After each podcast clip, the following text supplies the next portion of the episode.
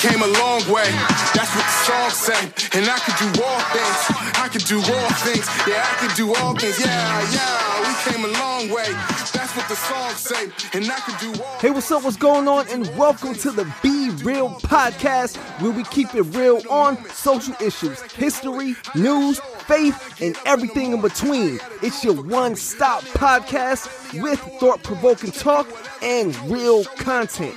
Now it's time to get real with your host, Brandon Mosley. I'm gonna tell you, swag I could do all things. I could do all things. I could do all things. Yeah, yeah. We came a long way.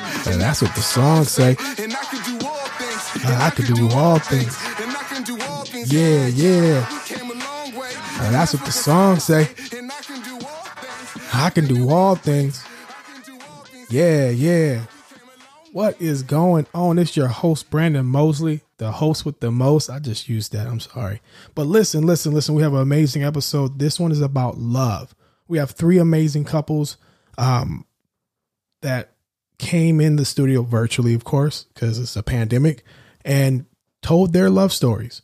So we have David and Artavia, we have Tim and Julie, and we also have Dominic and Francis. All three amazing couples with three distinctly different stories, but all really linked to be very similar because love, I think all love has similar stories. So before we get into that, we do want to make sure I tell you five star, five star, five star, five star, which means go ahead and give the podcast a five star rating. And also, please write a review, a glowing review, hopefully, and let people know where you're getting your podcast fix. So, with that being said, it is Black History Month, and I want to talk about Black history. And since we're dealing with love, I want to deal with the heart.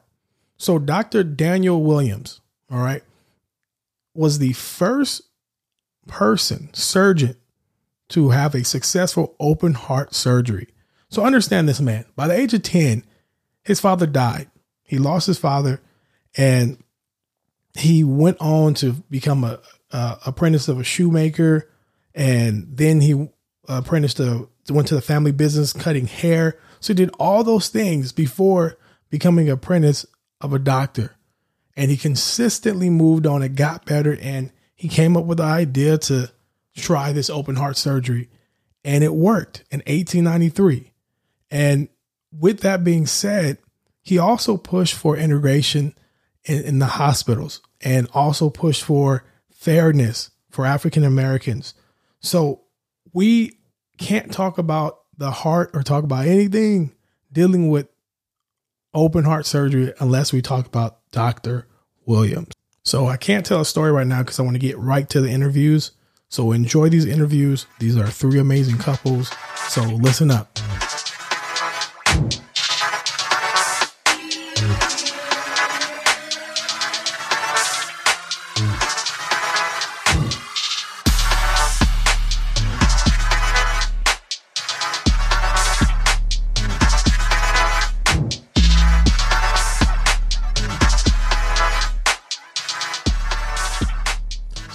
David and Artavia love story is kind of like a Wonder Years beginning. So Uh, we let's take a listen to our how whole lives, which makes our story interesting because her parents knew my parents and my grandparents before either one of us was born. So we were introduced like as kids through our parents. I tell people that our parents had like an arranged setup going on. Nobody believes me, but that's what I believe.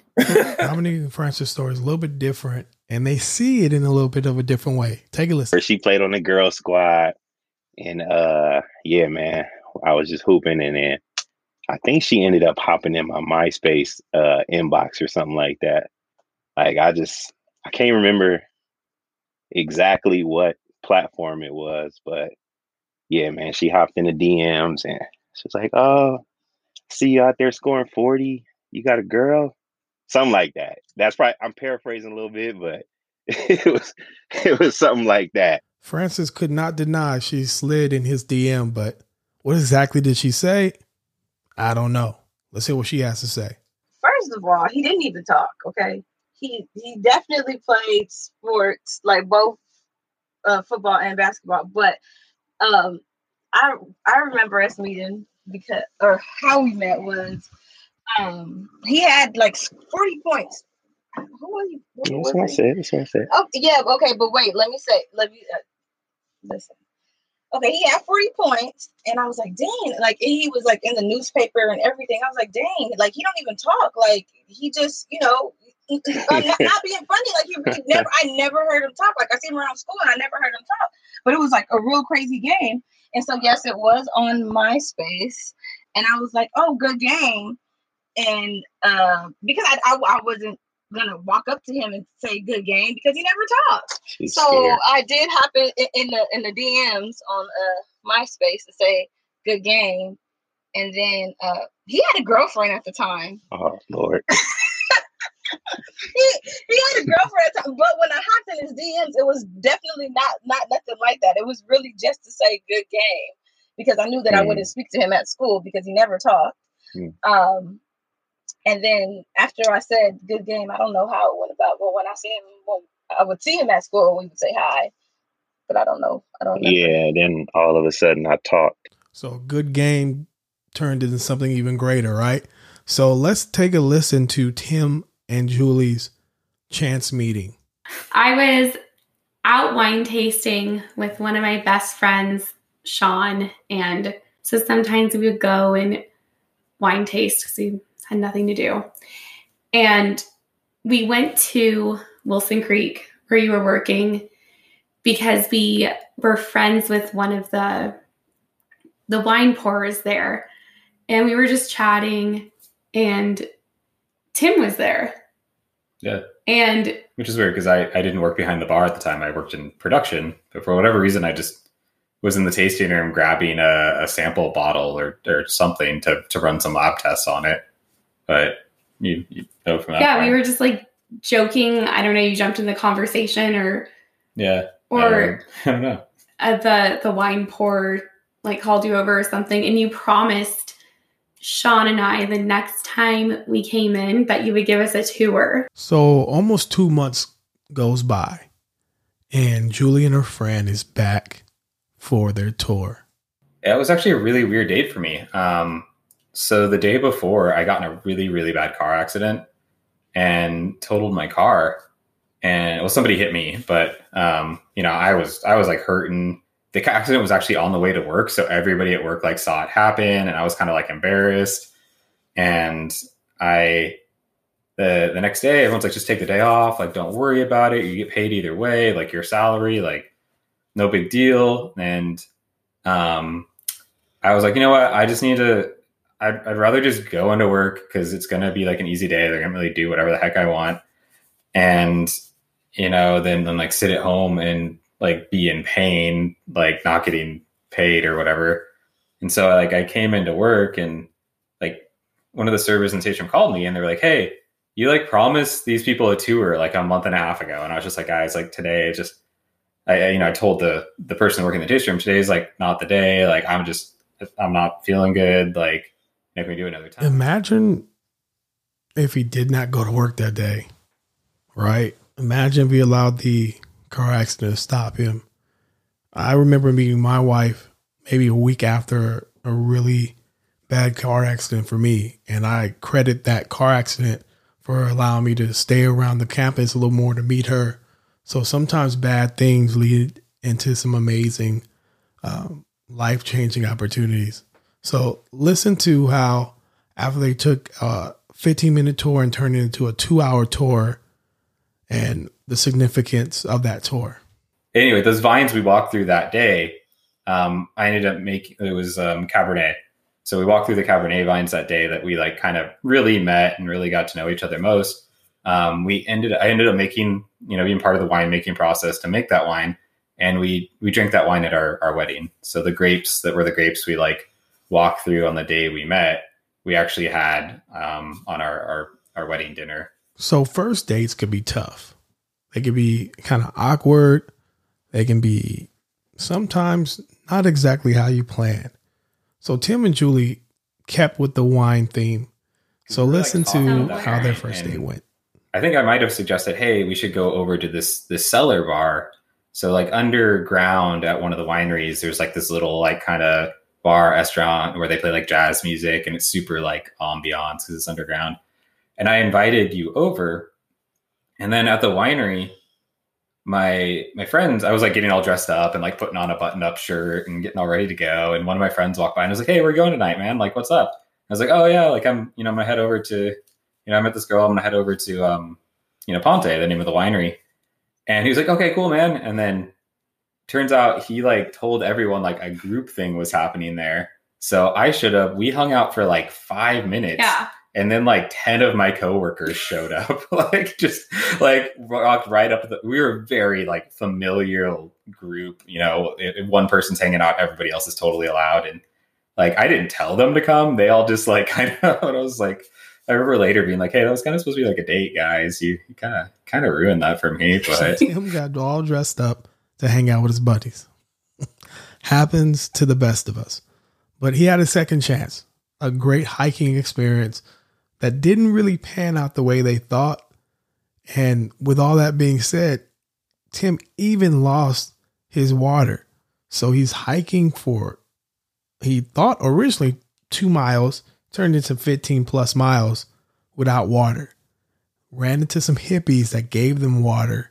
And I'll let them tell the rest of the story. and like, I don't know, that kind of like sets off a lot of other experiences in our, our life. Like, Yeah. where it's like we we go in for a two mile hike and it ends up being like like metaphorically that has just happened like so much to us but throughout the whole way it's just like hey you know if the two of us are together like we'll be fine we'll figure And it even out Even though it's like hot and you're Yeah. out of water and you see like multiple rattlesnakes. yeah You're like, you have to find the joy in that. Like, wow, I actually saw like a rattlesnake and a Mhm. salamander. And I got like nice people gave me marshmallows and Yeah. water. but metaphorically that's like the same as our like our our time living in china it was kind of like the same thing Yeah. We're like we're in for a two mile hike and all of a sudden it's a 14 This is mile hike other and you're out of water and you're thing. tired. but we're okay because we're like well we got each other at least Yeah. So even with that tough date, they've realized something really important. As long as they have each other. Now listen to Dominique and Francis' first date. I think the food choice was amazing, personally. Just how I feel about it. It was amazing. Our first date was at Shakey's. I think it was I think it was um a minimum day. Like we used to have them half days on Wednesdays or something like that. And uh we went to Shakey's for their little bunch of lunch special. Went up there, grub, you know, the piece of chicken mojos with the tiger sauce. Fire, bro. We was out there eating that and uh just hanging out.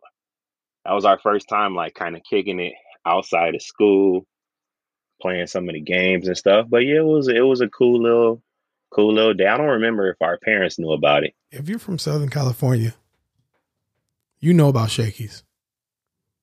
And the mojos, the chicken, deep dish pizza, of course, is chef kiss. Mwah. While Dominique and Francis didn't inform their parents about their first date, David and Artavia had to do something a little bit different. Take a listen. Uh, our first date, we went to the movies. Uh, we saw Iron Man. Quick pause. Marvel movies are amazing, but we all know who picked that movie. That was David. That had to be. And I can't remember where we ate. I can't either. Yo, like I can't remember where we ate, but it was like basically like the first time, like we said, we've known each other like all our lives. So that was really like the first time where like I was going on a date. I think I was probably like 17 or 18. yeah, probably something like that. And like he did the whole like asking my dad if like Bro. he could take me out. Bro. So that was, yeah, that was, Man, look, yeah. I we me and her pops was at a second Saturday church thing, and like, sh- and her mom was like, "You need to ask her dad," and I was like, "All right, man, here we go." So I rolled up on him and asked him, and it was he was like, "Yeah, I'm cool with it. I ain't, you know, just just have her home at a decent time. I trust you. You're a man of God, so you know." it was just weird to interact with him in that space because we had never done that before. So that that that was scary for me. I'm gonna keep it a buck. That was scary. So David's father-in-law is a pastor. So he probably had his daughter home probably 7 p.m. The movie probably was at 4 in the afternoon. And they went to have a late lunch or something like Probably something like that. So we made sure uh, he got her home early, I bet. So let's talk about saying the big L word. I love you. That's one of the most difficult things to do at first, right? To express that you are in love. Sometimes you don't know when or how to say it or if you should be the first. So listen up and let's listen to Dominique and Francis talk about their first time. Who said I love you? Um, probably her. She was kind of aggressive. She been aggressive, like. Really? nah, honestly, I don't remember, but I, I do honestly think it was you. I think it was you for real. no, I definitely don't think it was me. But um, It it, it was probably in a letter first before we said it in person because we used to write letters to Oh, each yeah. other a lot of Like- letters. like like in between class periods. Like if you didn't have my letter by by the next you know period, oh we it was some problems. Like what what's going on? What's happening? I just have to say, the letter writing phase was a must. All right. Understand, text messages, they were expensive. 10 cents to send, 2 cents to receive. So you had to write letters. And here's the deal if you didn't have your letter back written back to you by the end of the day, you felt like you wasn't a priority. And normally a letter was at least a page long, at least, you know. And sometimes you get letters that were too long. So you had to have the perfect amount. You couldn't go too long, couldn't go too short. Perfect amount. So the perfect amount for me was a page, maybe a half a page, page, somewhere around there, right? But understand this the letter phase was important. You had to have the letters. It was written documentation how that person felt about you. So you had to make sure you got your letters. So I can think we so many of us can relate to that time. So yeah, we used to write a lot of letters back and forth, like just talking about a bunch of stuff yeah, that way. was uh, and I'm pretty sure that that one of us dropped the the L bomb in a letter before we actually started saying it in person.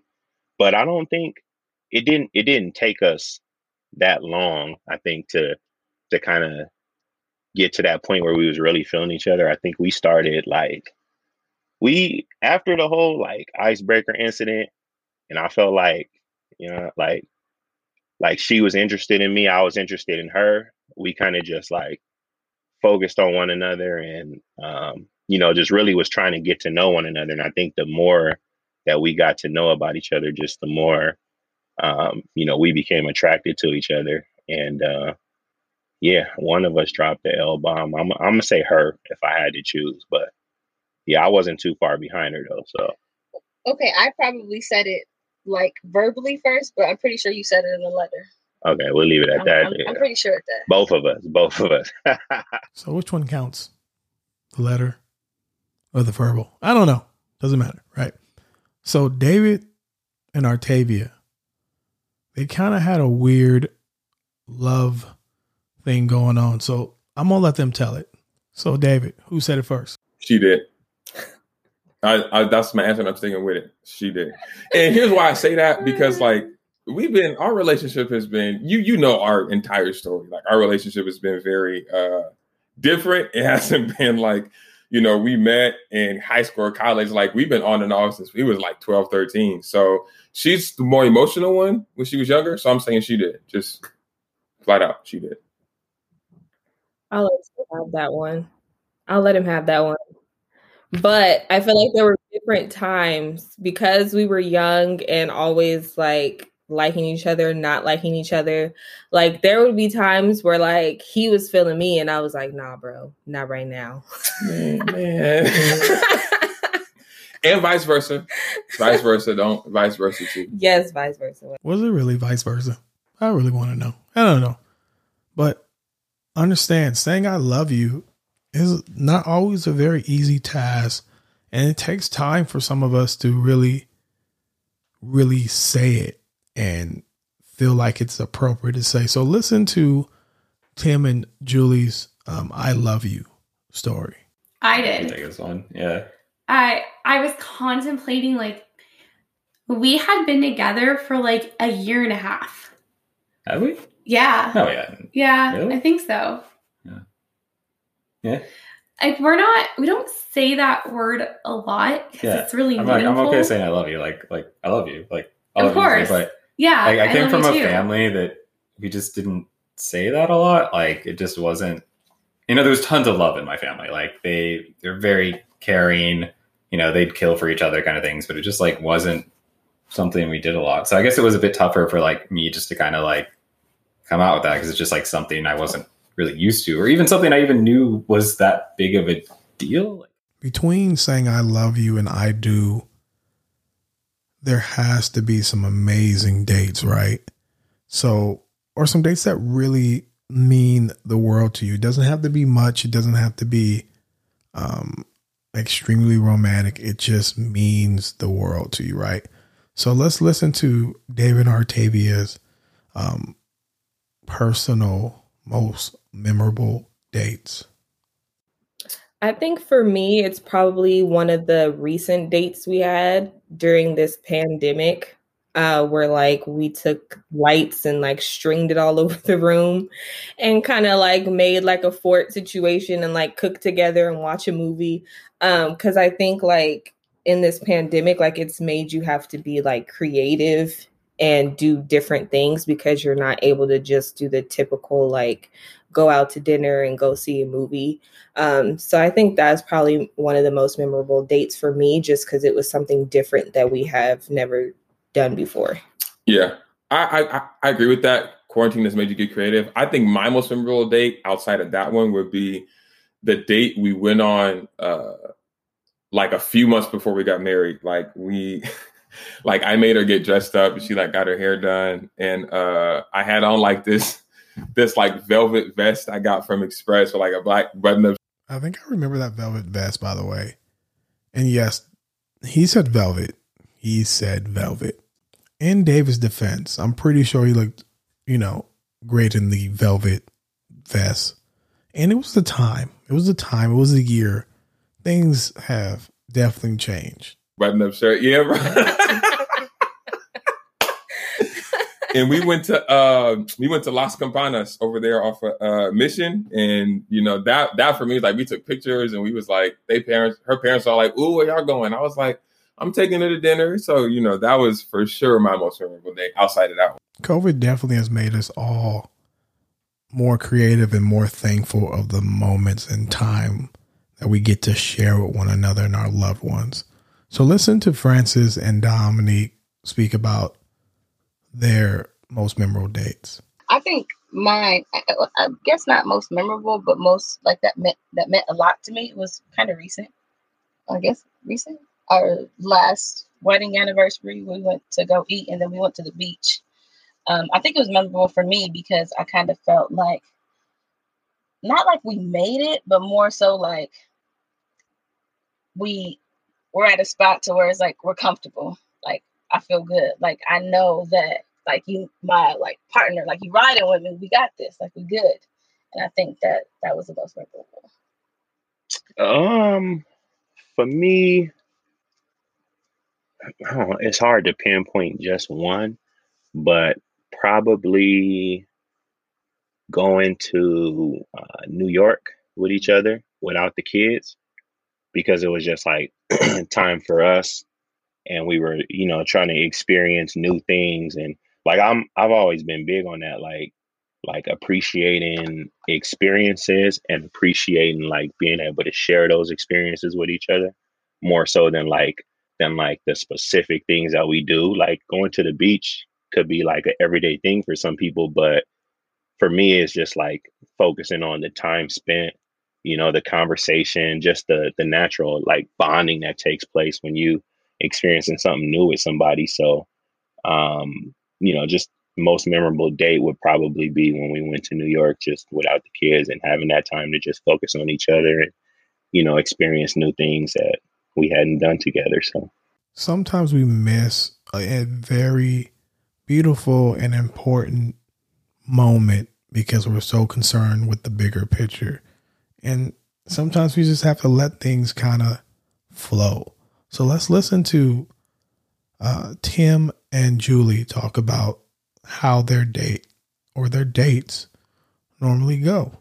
I think there's like some of my favorite like moments together, which is, I mean, I guess a lot of people would like call them dates or consider a date, but sometimes that's what I think of. Like, like we were sitting at the Palace of Versailles, like just watching people rowboats, eating like macaroons and drinking champagne. Like, like that, it's so extravagant and ridiculous, but like in the moment, it was just so simple. It was just like us sitting there watching on a bench. geese go by on a bench, like eating dessert, Cookies. like um, like stuff like that. Like, I guess it's like uh, somebody asked, like, "What's your best date?" I think of individual like days because when we have a date, we it's not just like we go out to dinner. Like we like the whole day. Like we go from like you know having brunch to like getting on a plane and going somewhere to like you know it, it's it's it's hard to think. I don't know. In every relationship, there comes a time where you have to make a decision if that person is the one. Is it organic? Is there a checklist? Is it some prayer? Is what what do you do to find out if that person is the one? There is no correct answer. It's just per relationship, right? So listen to Dominique and Francis talk about how they knew each I other think it's like was actually you the one said, for them. I hopped in his DMs, like he said, um, I think that like we just was able to vibe. Like he- I didn't have to try to like vibe with him, like to get him. He just we just naturally got each other, and like I knew when I didn't have to like be nothing or he didn't have to be nobody else. Like we just got each other, and I knew that he was the one because I, I mean, like this is me, and I knew who he was, and I just felt like we we got each other. So for me, how did I know that she was the one? Um, I think I've been through a lot, like in my life, a lot of ups and downs. And I think like if there's anything that stayed constant, it was probably her. So I probably can't pinpoint it to like one specific moment where I was like, oh, she the one. But more so like a collection of just like the journey, man. It's been a long time. Like we've been been rocking for a while and I just remember like it didn't matter like what I was going through, what position I was in, what situation I was in.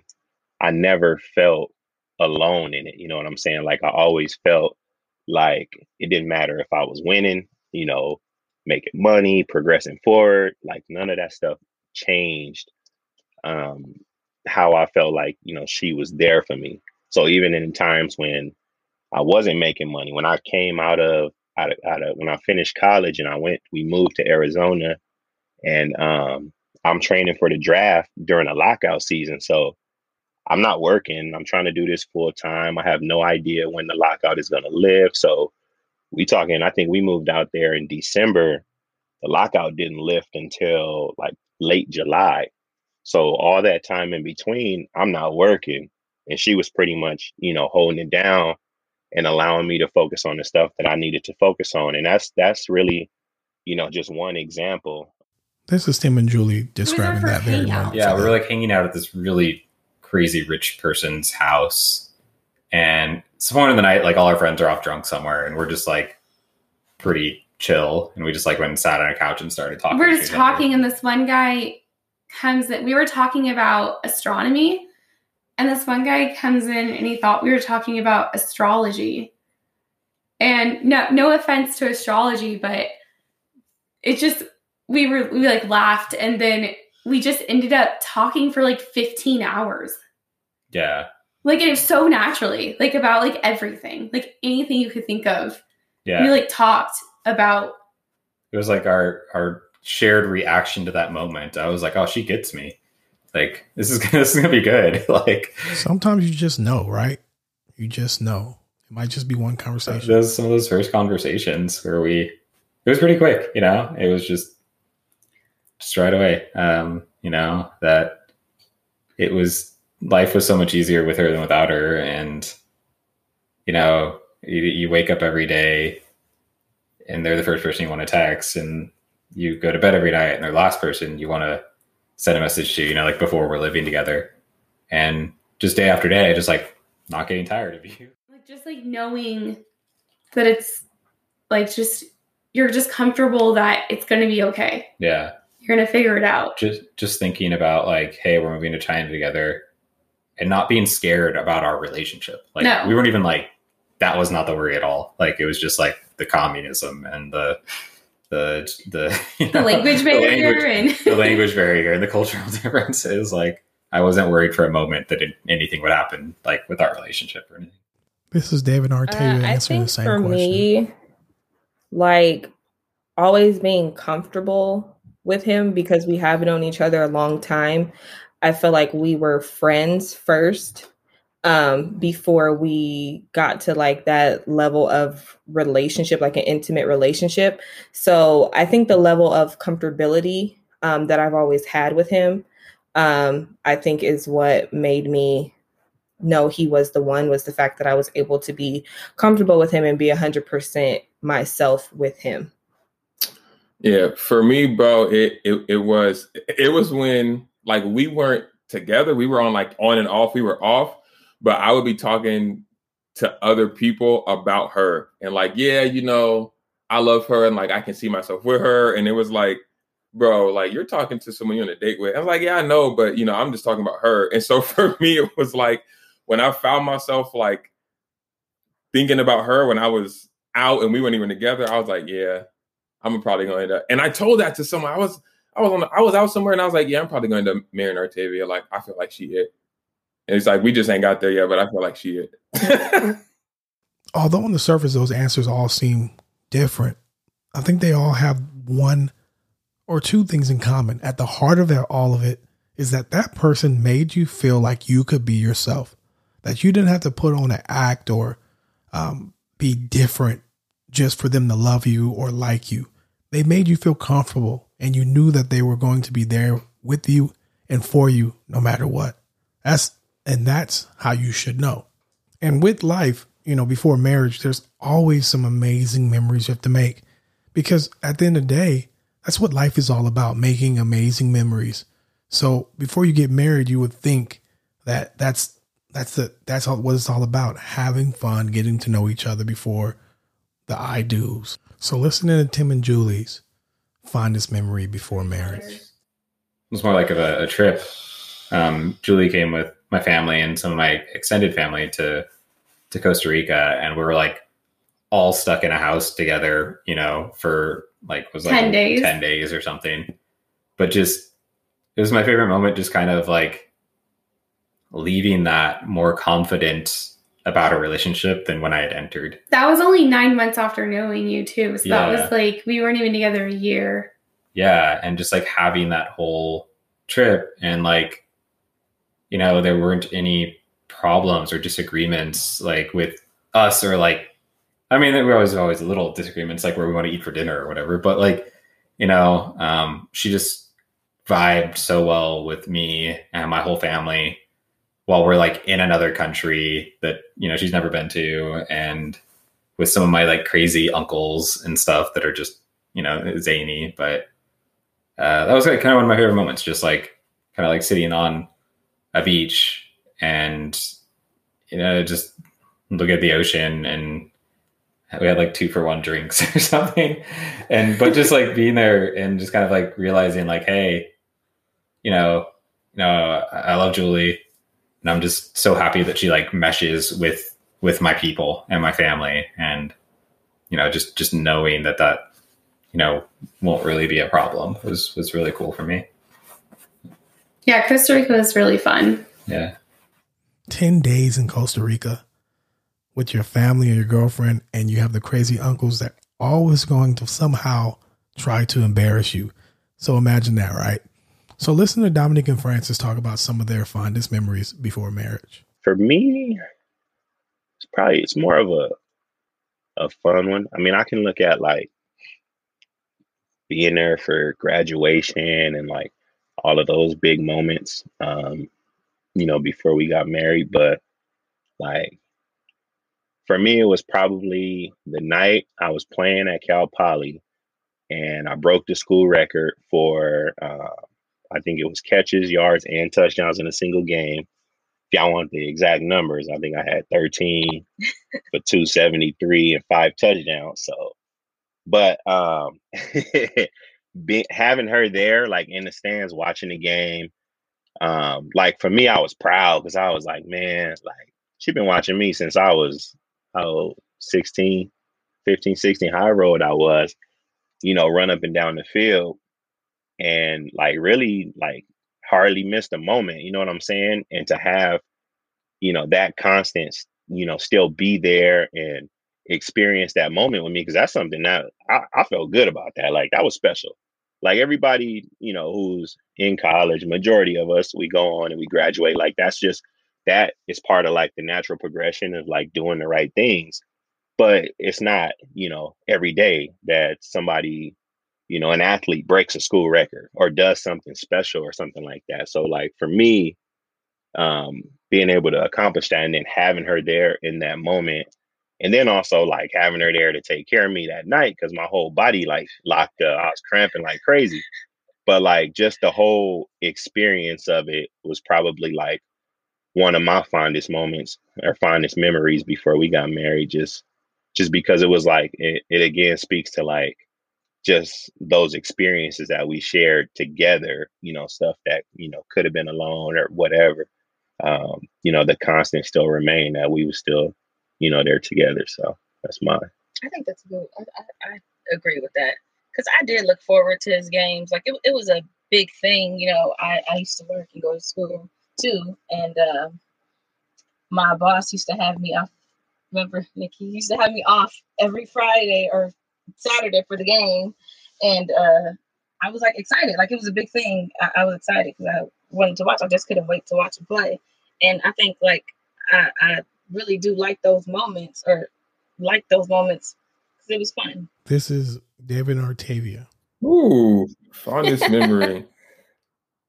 I'm I'm gonna say like the times when like I would just I would go to her house and it would be like me, her, her parents, and her sister, and we would just like watch movies. Like Sunday after church, we would just go and just watch movies, maybe like stop and get something to eat. But like those memories to me were like, you know, just us chilling. There wasn't like no pressure involved. It wasn't like we trying to, you know, we were just chilling. Like we was legit just friends. And so for me, like those are fond memories for sure. Like just chilling. Yeah, I think for me, mine is when it was Thursday night and I would just go over to his house so we could watch Grey's Anatomy. That's the show. um, because like he was saying, I feel like those were the times where like we weren't worried about like, oh, how does she feel about me? How is he feeling about me? Like there weren't really like emotions involved. Like we were just hanging out as friends. So there wasn't any like, you know, extras on it. Like we were just chilling. David's been telling me about Grey's Anatomy for like a decade. And truth be told, David, if you're listening, I've never watched it. and I, I, you know, I'm, I'm, I keep telling myself to to go watch it, but I'm like way behind at this point, and I don't think I have it in me to invest the time necessary to become a Grey's Anatomy fan. But you know, for all the greatest Grey's Anatomy fans out there, keep doing you keep watching. So, as you know, obstacles are going to happen. Tim and Julie spoke about China and being able to overcome it with without really much of no problem because they trust each other and knew they could do it. Now, let's listen into the other couples talk about some of their obstacles. I think understanding trust and understanding how trust, communication, and real intimacy all fit together because um, we were young when we got married, and uh, if I'm just being honest, we and we both talked about this before, like something like like we felt like we kind of rushed into a little too fast. And so for me, like just taking responsibility, it was I didn't really understand how trust and having that open, honest communication really builds real intimacy. And our intimacy is not, you know, what goes on strictly in the bedroom. It's, you know, being honest with that person, is sometimes telling that person things they may not want to hear, telling that person the truth. And so for me, like that's been my biggest obstacle. And that's something that I have found myself um, having to learn to do and constantly uh, be ahead of the game on. Like even listening to you and Roz's episode about how the first thing you said was you got to have honest communication, have real intimacy. For me, that's something I I just didn't know, and so that's something that I'm building, and I'm I'm bringing down that obstacle. But that's definitely for me, like understanding how all three of those things form a bond. Yeah, I agree with that. Um, I think the biggest obstacle um, was like us getting married young and like figuring everything out um, and just like learning each other on that level because you know we're two young kids coming into this situation and we i mean we have different views of we grew up differently um, in different households um, and we've seen different stuff so like trying to put that together and still make it our own um, and also trying to keep open communication um, i think it was one of the biggest obstacles for us bringing two family structures, two ideas, two perspectives together under one roof can be very difficult. But I'm a testament of that it's possible and it's a wonderful thing when you get to do that. Now, that was David and Artavia. Listen to Dominique and Francis. Definitely like having children. Um, you know, it's it's hard enough as it is to be parents and like make that transition from like it being just the two of us and then now we raising kids and then like to compound it we have a son who's on the spectrum. So like it just you know complicates things a little bit more. And i think that like we have probably like run into moments where communication has been an issue like not being able to to read the other person and see when they're you know overwhelmed or going through certain things. And you know not being able to react in in those moments um has probably been like one of our biggest challenges um but i think that like the fact that that we know those things now we we see those things we've been able to like talk about those things so we kind of know like what to look for. You know, there's we we we read each other like so well in the moments where like I can see when she having a bad day. She can see when I'm having a bad day. And we try and like do what we can to to pick each other up and you know pick up some of the slack in other areas just to try and make it easy on one another. But I think that, you know, kids have probably been um, like the biggest obstacle not like having them is a bad thing but being able to manage that transition from like being able to focus solely on one another to having to focus now on an entire family and you know your responsibilities of just like everyday living yeah definitely make a time for each other. That's that's one of them. I think that's huge. I think just make it making time for one another like that. It's hard because like you said you know we don't have it's not just us anymore. Is you know now we have children. Not like you said not not saying that having children is bad. It's just you know you have to uh change do definitely uh, time management because you know since it's not just us anymore we have to make figure out when it when we are gonna get that date you know when we are gonna get time together because man these kids so listen to dominique and francis um, speak about how children can kind of change the way your relationship is going and because it's in the beginning, it's just you two. That's all you worry about. And two of the couples, Dominique and Francis and David and Artavia, both are parents and they're amazing parents. And my follow up question to that was so what what has the real effect on your marriage has been having children? And listen to Dominique and Francis answer that. Like we talked about the obstacles, like the hard parts of having the kids, but I think like like how the kids have affected our marriage, I think it's really made us like stronger as a unit because of the challenges. Like it's the kid your kids ain't really something you could just give up on and be like, nah, he tripping. Like, nah, he he gotta go. Like you can't you can't do that with your kids. Like your car, yeah, you your car tripping, you go get you a new one. Something like that. Like most other things in life, you can just if something ain't working, something tripping, you get rid of it, you go get a new one, whatever, whatever with your kids, it's like when something ain't going right or when when he tripping, like you gotta grind through it. So it's like like being in in the the depths of those moments, like like man, he is really tripping today. Like almost to the point where like we can look at each other and just laugh about it. Like man, he really tripping. But what we gonna do? Like this boy then flooded the bathroom. What we gonna do? Like you just anything, like anything, like just just having that understanding of like, you know, stuff happens all the time and um trying to like slow down in those moments and really just be like, it ain't the end of the world. Like we still here. You know what I'm saying? We could correct this, we could fix this, blah, blah, blah. Um, and I think that having kids have like almost forced us to do that with one another because we when when you got two grown-ups, like obviously we know each other well. We've been doing this long enough to know the ins and outs about what each other like and don't like and stuff like that. But kids will surprise you every day, man. Like you, they it's just always something. You think you got them figured out, and then they flip the flip the script on you and do something different. So keeping us on our toes and really keeping us like like locked in on like just basically how how to do better every day, like how to be a better dad, how to be a better mom, how to be better to one another every day, and then almost like forcing forcing those conversations because if the boy, you know, flood the bathroom, like I said earlier, we got to talk about it.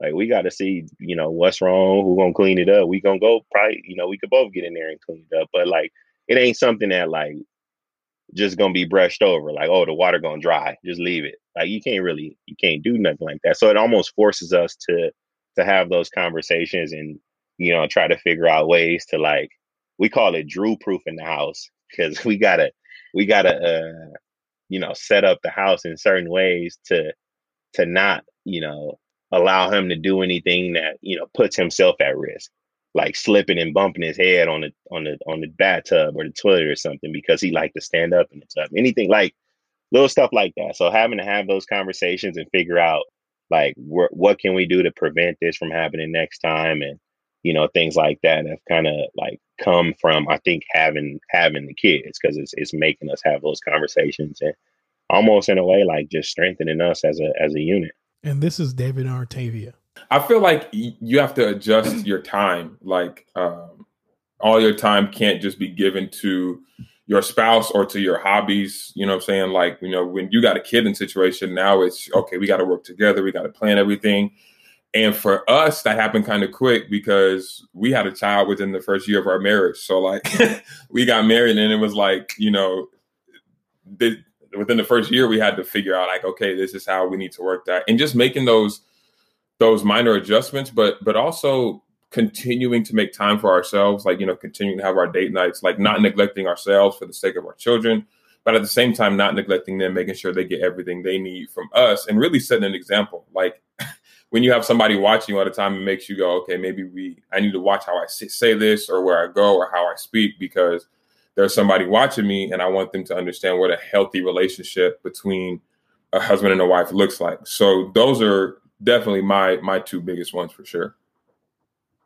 Yeah, I think for me, um, probably balancing between like having a husband and having kids um, because I think definitely when we first started out and we had our first kid, you know, he would always be like feeling like he was put on the the back burner, like I was showing more attention um, to our son. And I can say I feel like in the beginning that's probably something that I did. I mean, it was my first kid. I was like, oh my God, like, you know, you'll never have a love like this. Like this is your child.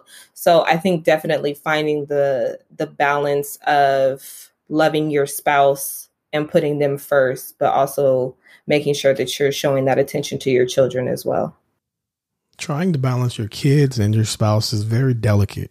Making sure you're giving the attention needed for your children and making sure you're saving time for each other. That's extremely important. And that's a, a, a juggling act, but something that's possible because at the same time, you have to be a wonderful parents and you also have to be wonderful to each other.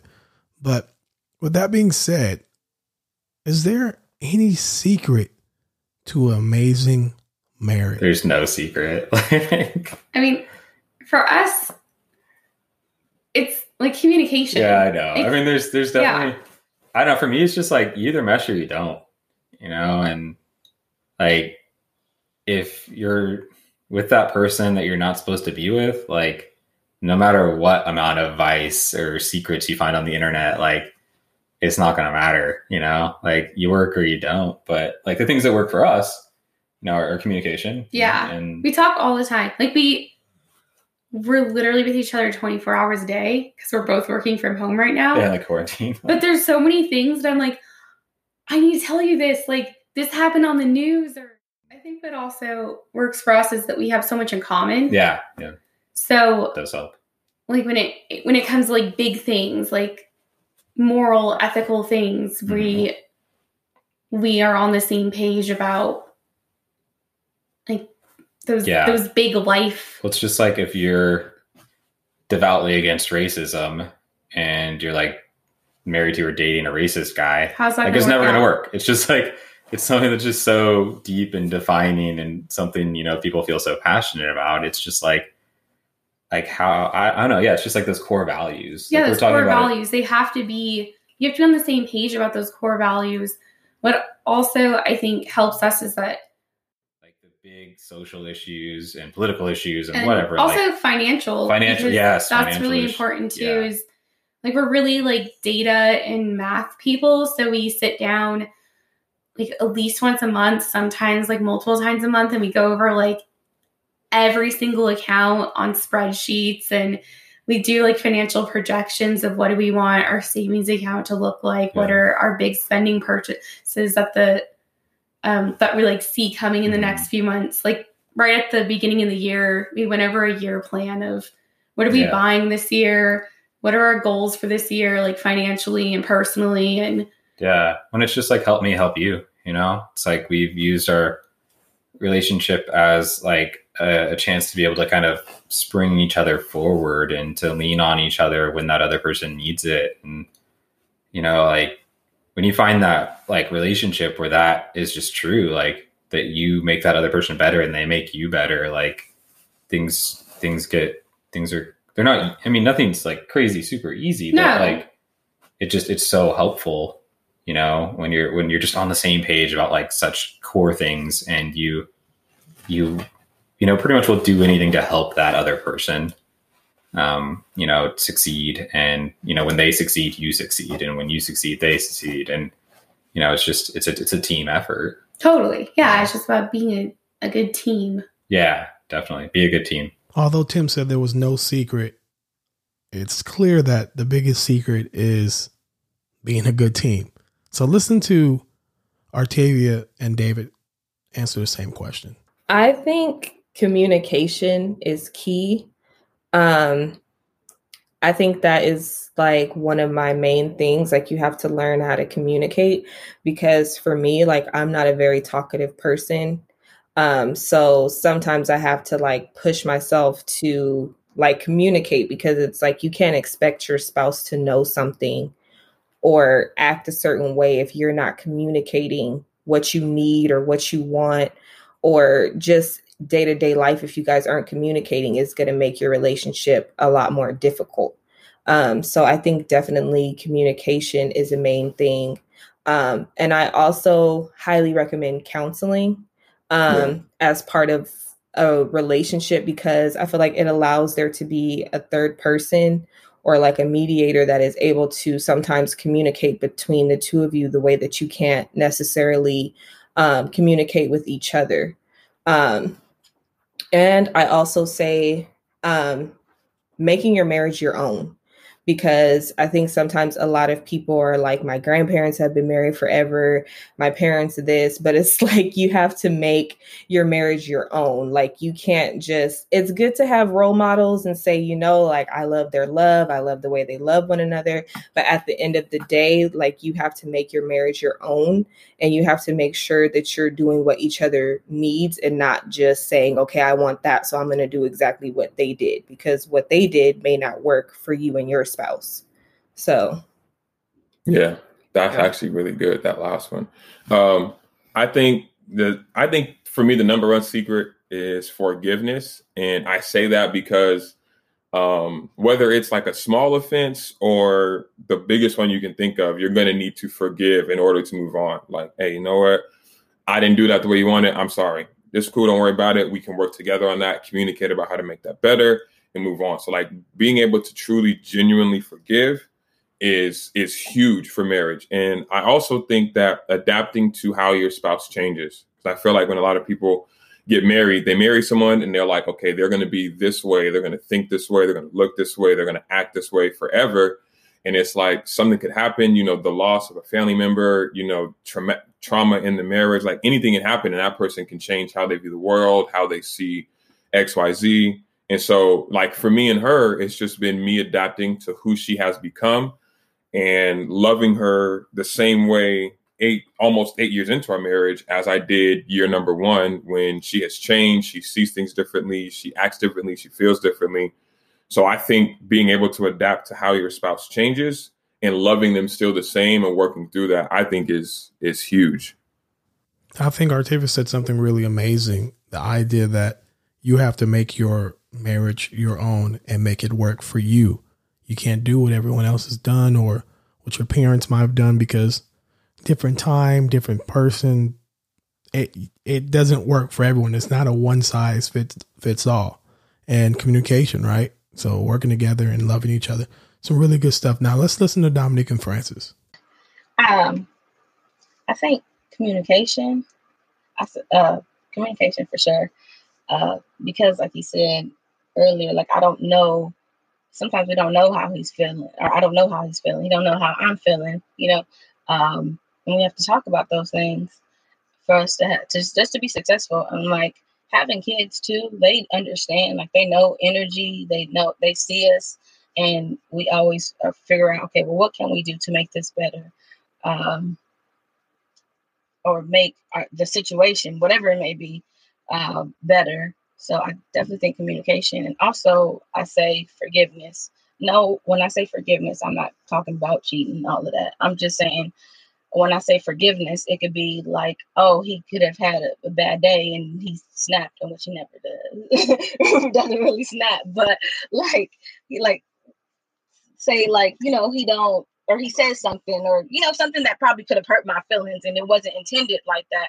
So for me, I have to understand that that's not he didn't come from a place to try and hurt me. It was more so that's what that's the emotion that he was feeling. So me, I have to forgive him for that, and it could be the other way around. I do snap, you know. So I do know that you know forgiveness. You know, in order for this to work, you know that may Facts. not be who I be at that time, but you know you have to forgive me for for acting that way because you know a situation, whatever may have been. But I definitely think communication and forgiveness. Yeah, I think just to kind of piggyback, I agree 100%. Um, just to kind of piggyback and tack on to that, like, I think the secret is um, just having that will to fight for one another. Like, I think, especially in today's day and age, like, social media controls a lot of people it controls a lot of relationships. It controls a lot. And like that's something that, you know, our parents didn't really have to deal with that. They was about each other. Like, you know, and and even their parents, like it's different. We living in different times now where like we turn on the TV and and we see like men and women, celebrities like glamorized, like this is how how life is supposed to be. Um, but I think like being realistic about your individual situation and being, you know, ultimately happy in your situation is really important. Like I always think to um, "Love Yours" by J. Cole because he talks he talks about like how it's always going to be something bigger and better out there. Like the car you driving, it's always going to be one better. It's always going to be a bigger house. Like it's always gonna be, you know, a chick or a dude that look better than what you got. But like it's not about like the the image, you know what I'm saying? It's about how you feel about the things you have and being being confident and comfortable, you know, with with with your individual situation. And I think that that's huge when it comes to like being successful in marriage because that grass, you know, it's always going to look greener on the other side. Like you, you know, that's that's a battle that you're going to fight on a daily basis. But I think you, if you have that will to fight for one another and like really not be afraid to dig deep and understand like, like how your partner is feeling, how your partner is thinking, how does your partner communicate? Like, I feel like you have to be invested in in understanding and learning those things and not be so quick to just this ain't working for me. I got to get out of here. Like, you know, run out and try and find the next best thing. Um, you know, I, I think that that's probably, you know, in my opinion, the key to being successful in marriage. Just understanding that like you ain't gonna be perfect, but that don't mean, you know, you can't fight as hard as you can to be as close to, you know, perfection as you can. So that's my opinion. Love yours, right? Communication, forgiveness, being compatible, making sure you marry someone that is actually a friend, right?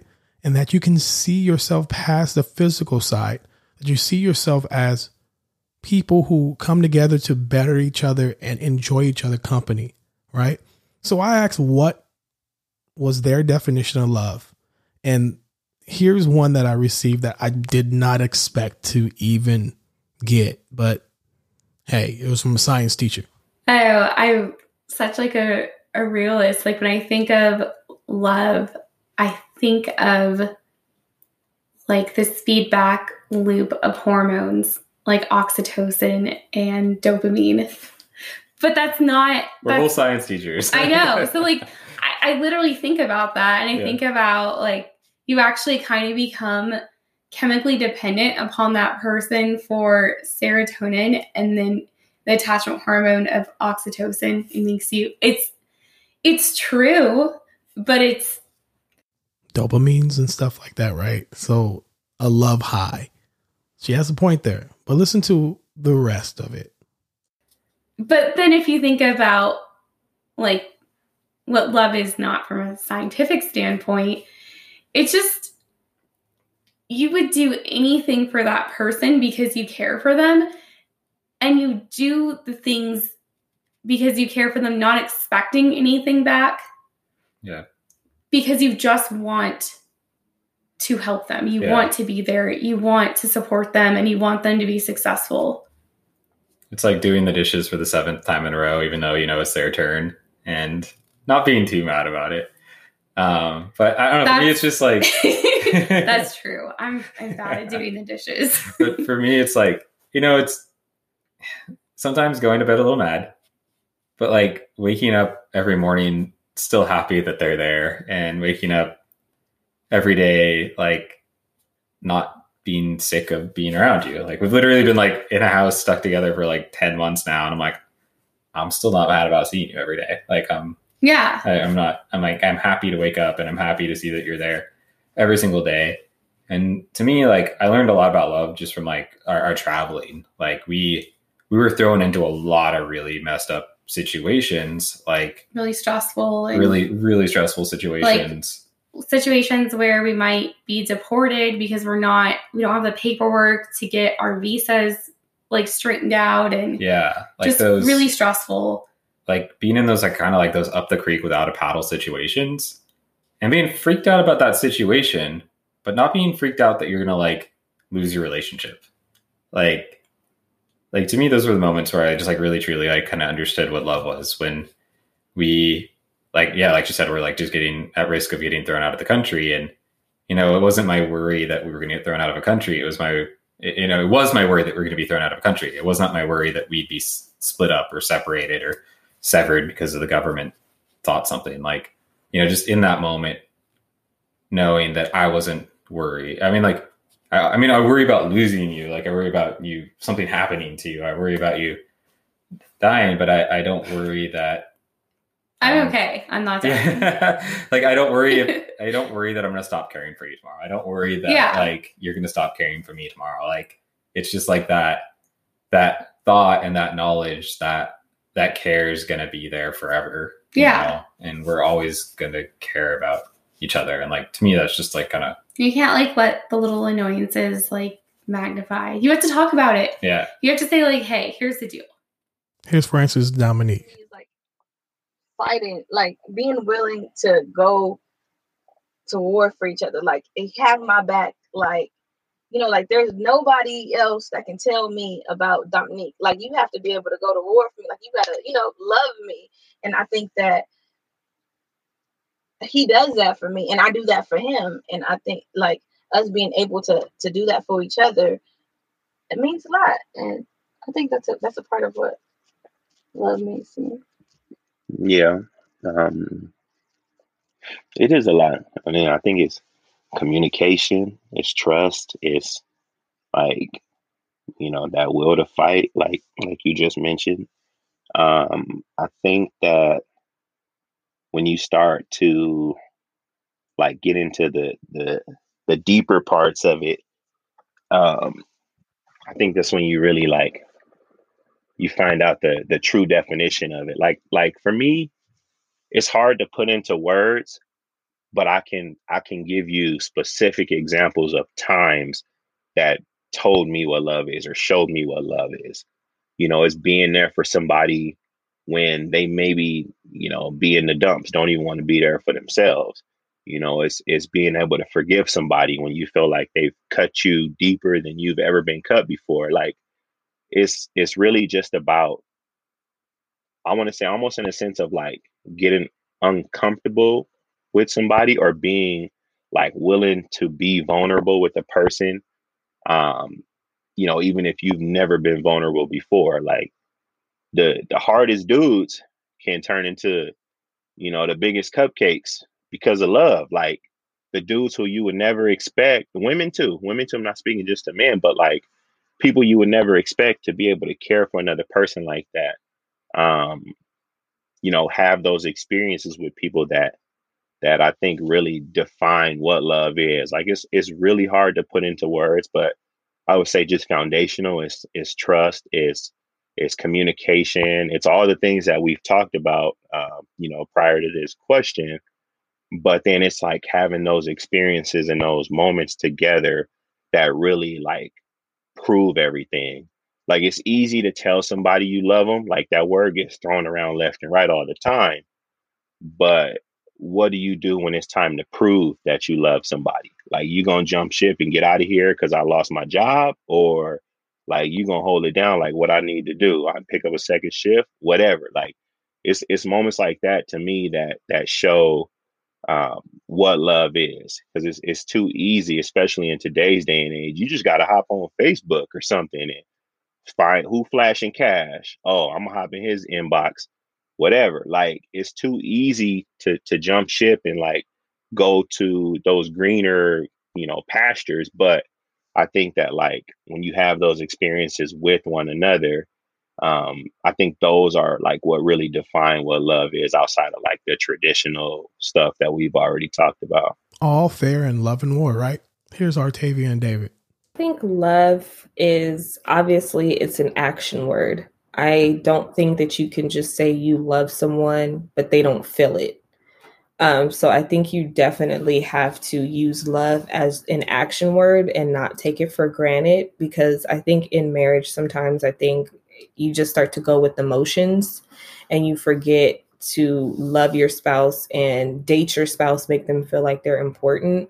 So, love for me is just being an action word and showing your spouse that you love them.